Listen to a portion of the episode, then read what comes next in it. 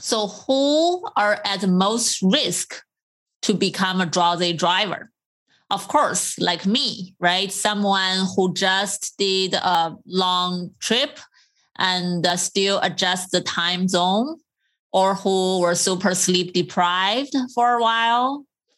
And shift workers often sleep deprived themselves, or they are not able to sleep according to their own circadian rhythm. A lot of you have been asking me for insomnia treatment options, so I want to let you know I have launched an insomnia treatment course. It's a very structured and effective treatment program with a lot of clinical evidence support. So, one course is in Chinese and one is in English.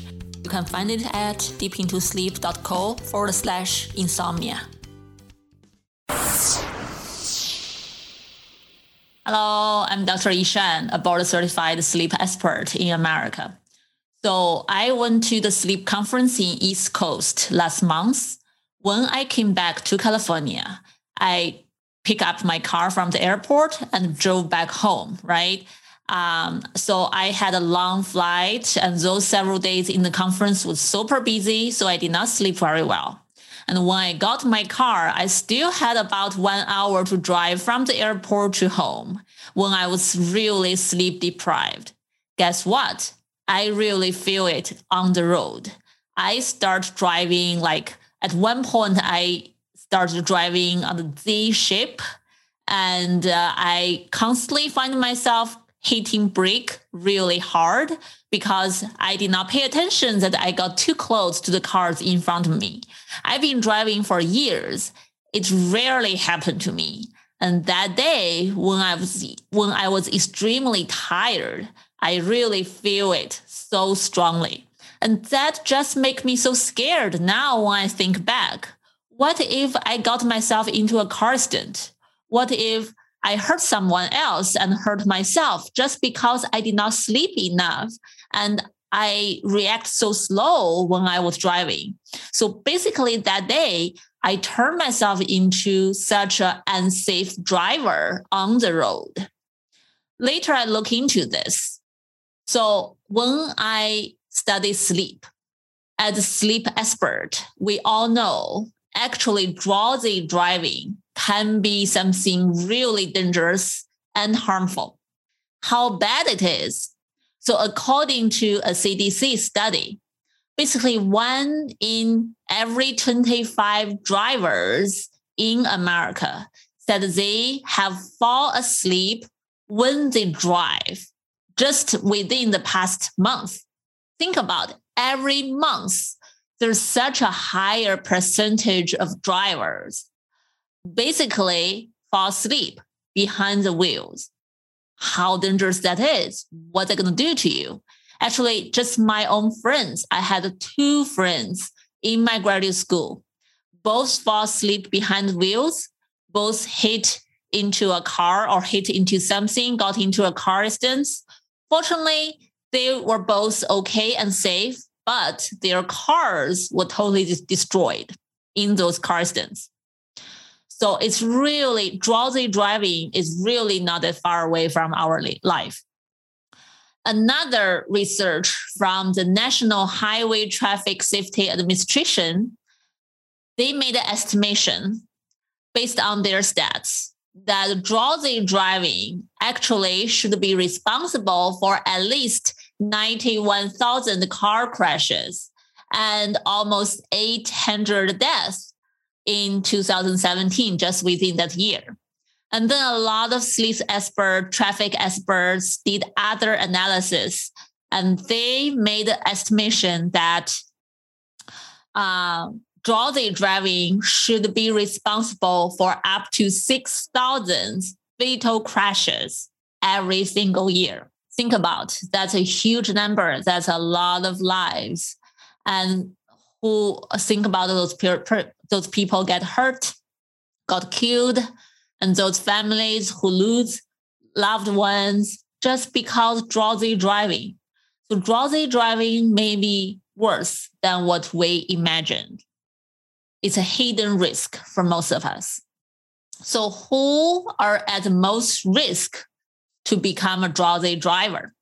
Of course, like me, right? Someone who just did a long trip and uh, still adjust the time zone or who were super sleep deprived for a while. And shift workers often sleep depri- deprived themselves or they are not able to sleep according to their own circadian rhythm. So research show people who sleep six hours or less every single day, or people who snore a lot are more likely to fall asleep when they drive. So this tell us you really need to care about your lifestyle, your sleep habit. Are you deprive your own sleep because you have to do other things? Also, do you have a sleep disorder that really get into the way of your driving? Sleep apnea is one thing here mentioned in the research that's snoring, but I think if you have other sleep disorders like narcolepsy, hypersomnia, right, that may put you on sleep behind the wheel easily too. One thing you may not know about drowsy driving is it's actually very similar to drunk driving. Have you thought about that? You know, drunk driving is bad, right? It can cause a lot of problems. It can be very dangerous for the driver and for the other cars on the road. But do you know drowsy driving actually function the same way? There's some research showing if you are awake for more than 24 hours, then your blood alcohol content actually gonna be exceed 0.1%. That's more than the legal standard for most drunk drivers in the States. One thing you may not know is drowsy driving actually may be worse than drunk driving. There's a recent study published in 2020. They compared drivers, they compared people who are sleep deprived and people who are uh, alcohol intoxicated. And then they put them on a driving simulation to see how their driving performance are. What they found out is those drowsy drivers who did not sleep enough, they actually have a much slower reaction time behind the wheel and they have worse lateral control of their cars than those drunk drivers. So some people say, well, okay, I did not sleep enough, but I have to hit the road. I have to get somewhere, right? Then I'm going to grab a coffee. I will be fine. Coffee can keep me awake, can keep me alert. Coffee can help me. This study actually studied how coffee can help drowsy drivers. The results shocked me.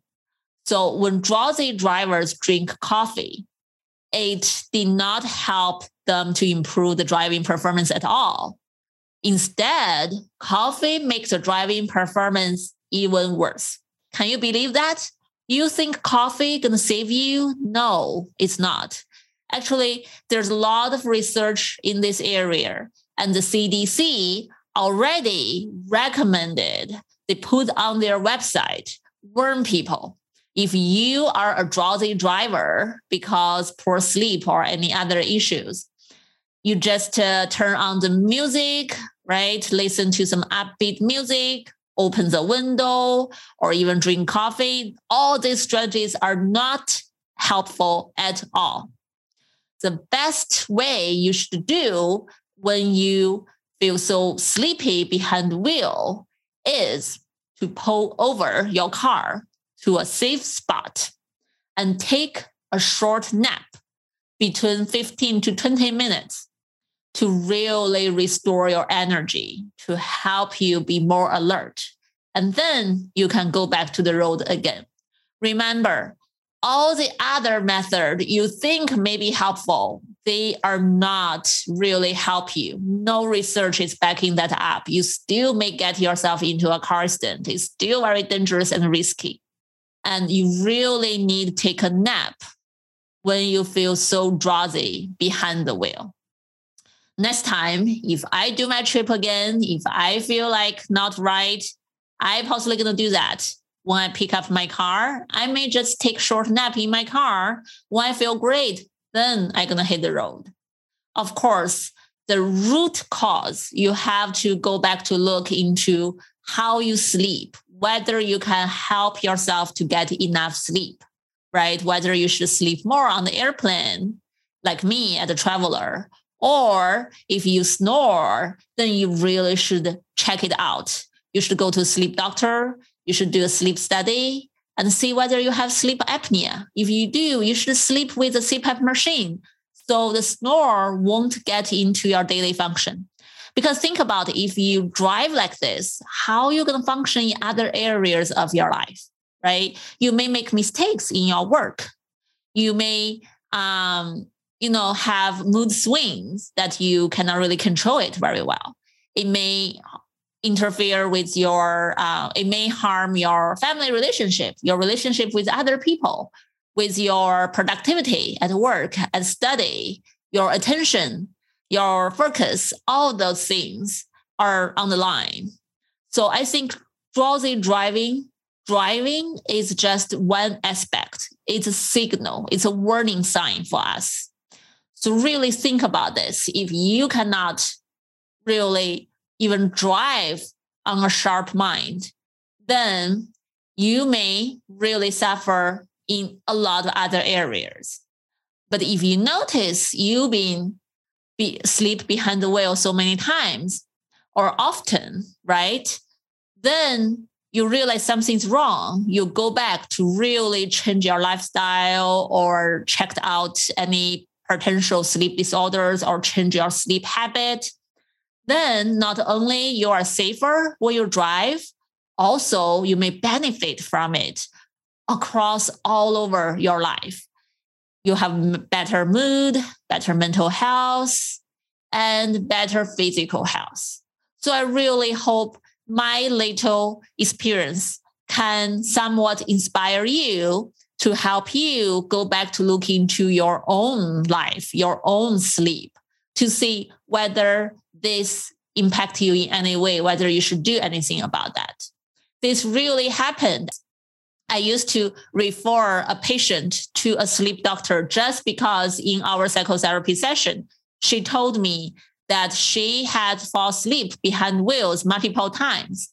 I was like, whoa, first, this is dangerous. Second, when someone tell me that and it happened to them often, along with other symptoms she reports to me in the session, then I realized there must be some hidden sleep problems than what she thought she has, even though she came to me for treating anxiety. But then I refer her to a sleep doctor. She did a sleep study. Guess what? She was diagnosed with sleep apnea. And then she started treatment. After that, her anxiety got better, her sleep got better, right? Her family relationship got better. So it's it's real. It's so real. Everything is connected. So I really hope what I share today, not only a warning sign to myself, I, I will try not to be a drowsy driver anymore, but also hopefully this help you if you are wondering something's not quite right in your life. So this is Dr. Yishan. If you like my podcast, please feel free to subscribe it and leave a comment to me. If you leave a comment, please feel free to leave a honest review in the Apple podcast that can really help with the ranking of our show. And hopefully more and more people will hear this podcast and ask me questions and hope all the knowledge I share and all the interviews I done with I have done with other sleep doctors can help more people out there who suffer, uh, who struggle with sleep difficulties.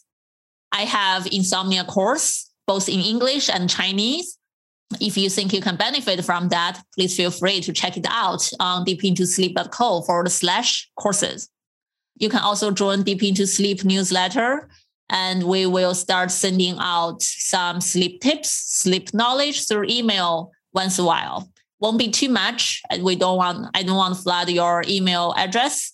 Uh, I don't want to flood your email inbox, but hopefully we will have some great information to share with you once a while. So this is Dr. Yishan. Very great to have you today. And I will see you next time. Bye.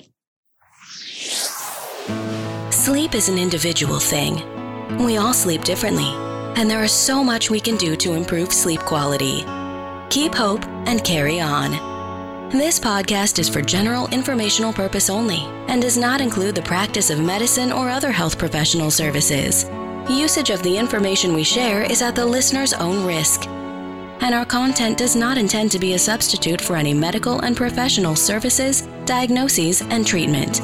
Please seek professional health services as needed.